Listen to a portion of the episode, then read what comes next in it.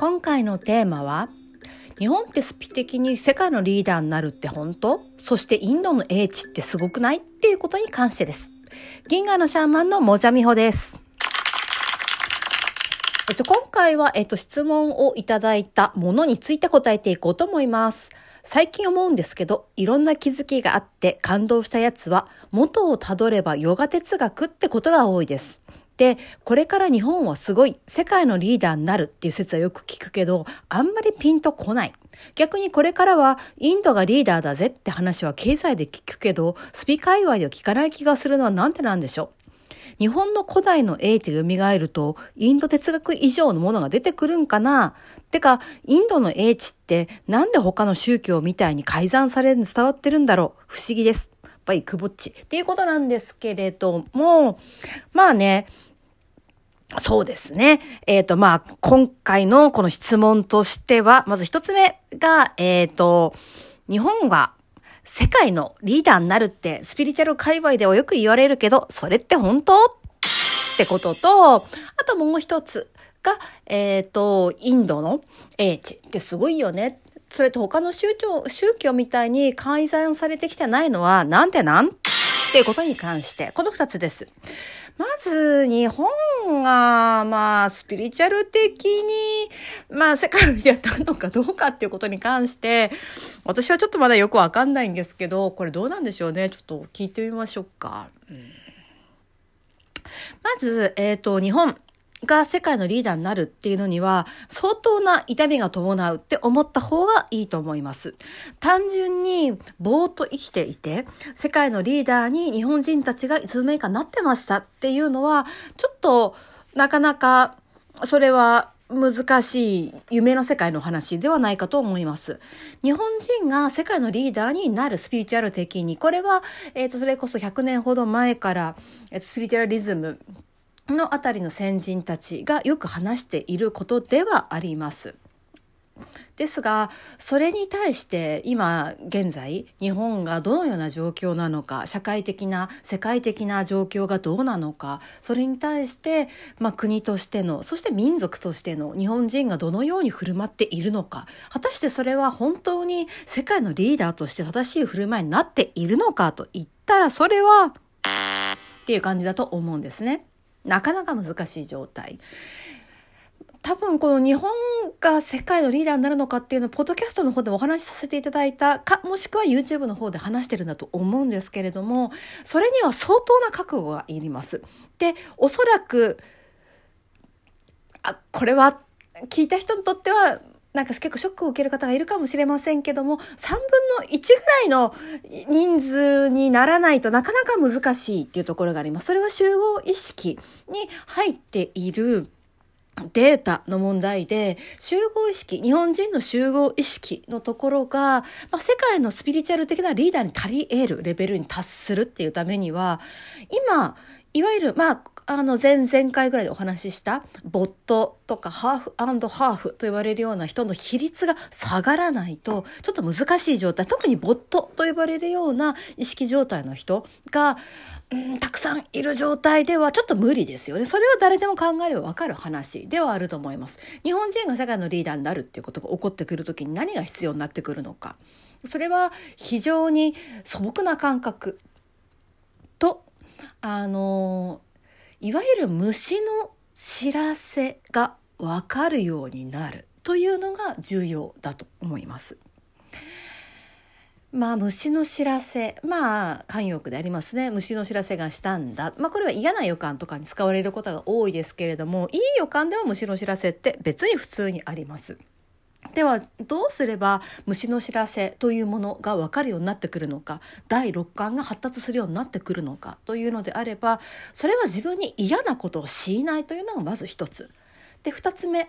あなたの好奇心が赴くのであればそれはやってみた方がいいということで、三つ目、自然の中に触れてくださいということです。自然の中で遊び心を発揮してくださいということですね。えっと、ただただ好きでもない労働に従事して、自分の感情とか自分の感覚というものを押しつぶしている状態では、とてもじゃないけど虫の知らせというものを聞き取ることはできません。そして面白いことに、えっと、こうした虫の知らせ第六感的な感覚というのは、まあ、経営者と呼ばれるような人、リーダーと呼ばれるような人、もしくはアーティストというような職業についている人、職業じゃなくてもいいですよ。自分がアーティストとか、うん、まあリーダーリーダーは一人なるものではありませんけれど、まあでも個人事業主でもいいでしょう。経営者と呼ばれる人たちというのは、ここが発達している人が多いです、比較的。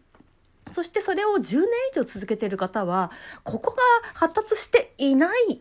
状態ではまず継続することが無理なので、じゅうねん以上、まあ、アーティストとか経営者とか、まあ、リーダーとかっていうことをあのしている。だから要するにこれどういうことかという、多数派ではないということです。人と同じものをやらない、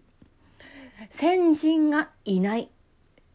自分にとってのロールモデルがいないというような状況にある人たちというのは、ここの部分が大変に発達しています。だからもしあなたの周りに、まあ実際に、まあ、本当に触れられた方がいいんですけども、触れられたりとか会うことができなくっても、そういうふうな人の、えっと、行動とかのできれば本音の部分ですね、 エスエヌエス とかで発信している部分っていうのは、どうしてもそれは外側に作っている文面が多いので、あんまり役には立たないんですけど、まあだったらう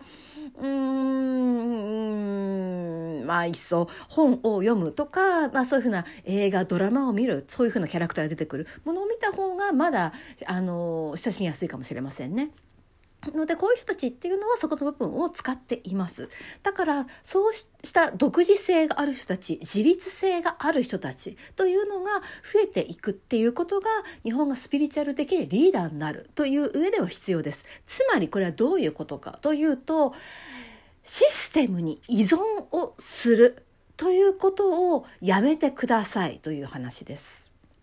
もしこのポッドキャストを聞いていて、あなたが虫の知らせを聞けるようになりたい、日本人がスピリチュアル的なリーダーになるというんであれば、その時自分もその中に入っていたいと望むんであれば、システムというものに依存するのをやめましょう。それは人によってはいろんな形があると思いますよ。社会の中にあるシステム、結婚システム、会社に勤めるというシステム、学校教育というシステム、何かの資格を取らないとそれを名乗ってはいけないというシステム、いろんなシステムがあります。さまざまな地域社会というのもあるでしょう。親戚というのもあるでしょう。まあもしかしたらあの先輩後輩というふうなシステムもあるかもしれない。フォロワー数が多い少ないというふうなシステムもあるかもしれない。あなたが何かのシステムによって、それによって安心感とか自分の感情とかやってみたいという好奇心、本当の思いというものを潰していらっしゃるんであれば、それは今すぐやめた方がいいと思います。行動です。まあ、別にもう今の生活全部捨てた方がいいという人は、まあ今の状況だといるかもしれませんね。社会的な圧力、会社からの圧力、あなたの所属している集団からの圧力によって、あなたが本心で思っていないことを強いなきゃいけない。感情を押しつぶして押しつぶして、そうではないもののふりをしなきゃいけないっていうんであれば、それはあなたがスピリチュアルなリーダーとか、ある種日本人のも日本人意識が持っている虫の知らせを聞くような、ある種原始的かつ宇宙的な感覚というものをあなたが伸ばしていきたいんであれば、それはやめてくださいという感じです。でもふたつめの質問として、まあ、インドの哲学、洋画哲学とかそういったものっていうのが、なぜ他の宗教のようにあの改ざんされず残っているのかというのであれば、世界のスピリチュアル的な意識の中心というのはせんきゅうひゃくはちじゅうねんだい以前というのまでは、インド、チベットあたりにありました。あそこら辺が中心でした。エネルギー値が非常に高かったので、そこで生まれてくる聖人とか聖者というのの数が桁違いに多かった。そしてあなた方には、まあもしかしたら発見できていないかもしれませんけれども、あの非常に高度な文明というものが あのあそこのエリアにはありました。もしかしたら地下に潜っているかもしれませんけれども、まあ、地底文明的なところの入り口とか、そこを出入りする人たちというのがせんきゅうひゃくはちじゅうねんだいまではインド、チベット、あのエリアというのは非常に多かったんですね。だからそこに生まれた人たち、そこの文化圏に触れるあのことが可能な人たちというのは、聖者、聖人、そしてスピリチュアル的なレベル、意識レベル非常に高い人たちが数多く生まれていた。他の地域からするとまあせんばいぐらい高いんじゃないんですかね。せんばいぐらいなので、あのあそこでせんきゅうひゃくはちじゅうねんだいぐらいまでの、えー、と状態だと、リアルに生きた意味での聖者聖人という人たちが実践した知恵、経験、そして、えー、と昔からの、 あのこれ聖典だよと言いながら、その聖典を解釈して話すのはその時代の人です。大体あの本とか、まあ、口述でもそうですけれども、あの本、まあ、文字に残っているものはですね、特に重要なところは書けません書けません書けるような質のものではないんです。ではであれば、それをその時代の人たちがどういう形で受け継ぐのか、え、えーと、理解するのかというと、その時代の、まあ、意識の高い人とか聖者が解釈した、もしくは、えっと、そのヒントをもらいながら自分が実体験して、まあ、虫の知らせ的なところで体感していくしかないというわけです。そういう意味でインド、チベットエリアというのはせんきゅうひゃくはちじゅうねんだいまで非常にあのエネルギー値が高かったので、そういう人が多くいて、だから常にあの創始者、創始者、創始者、あの宗教とかのそういった他のところの創始者以降の人というのは、その聖者レベル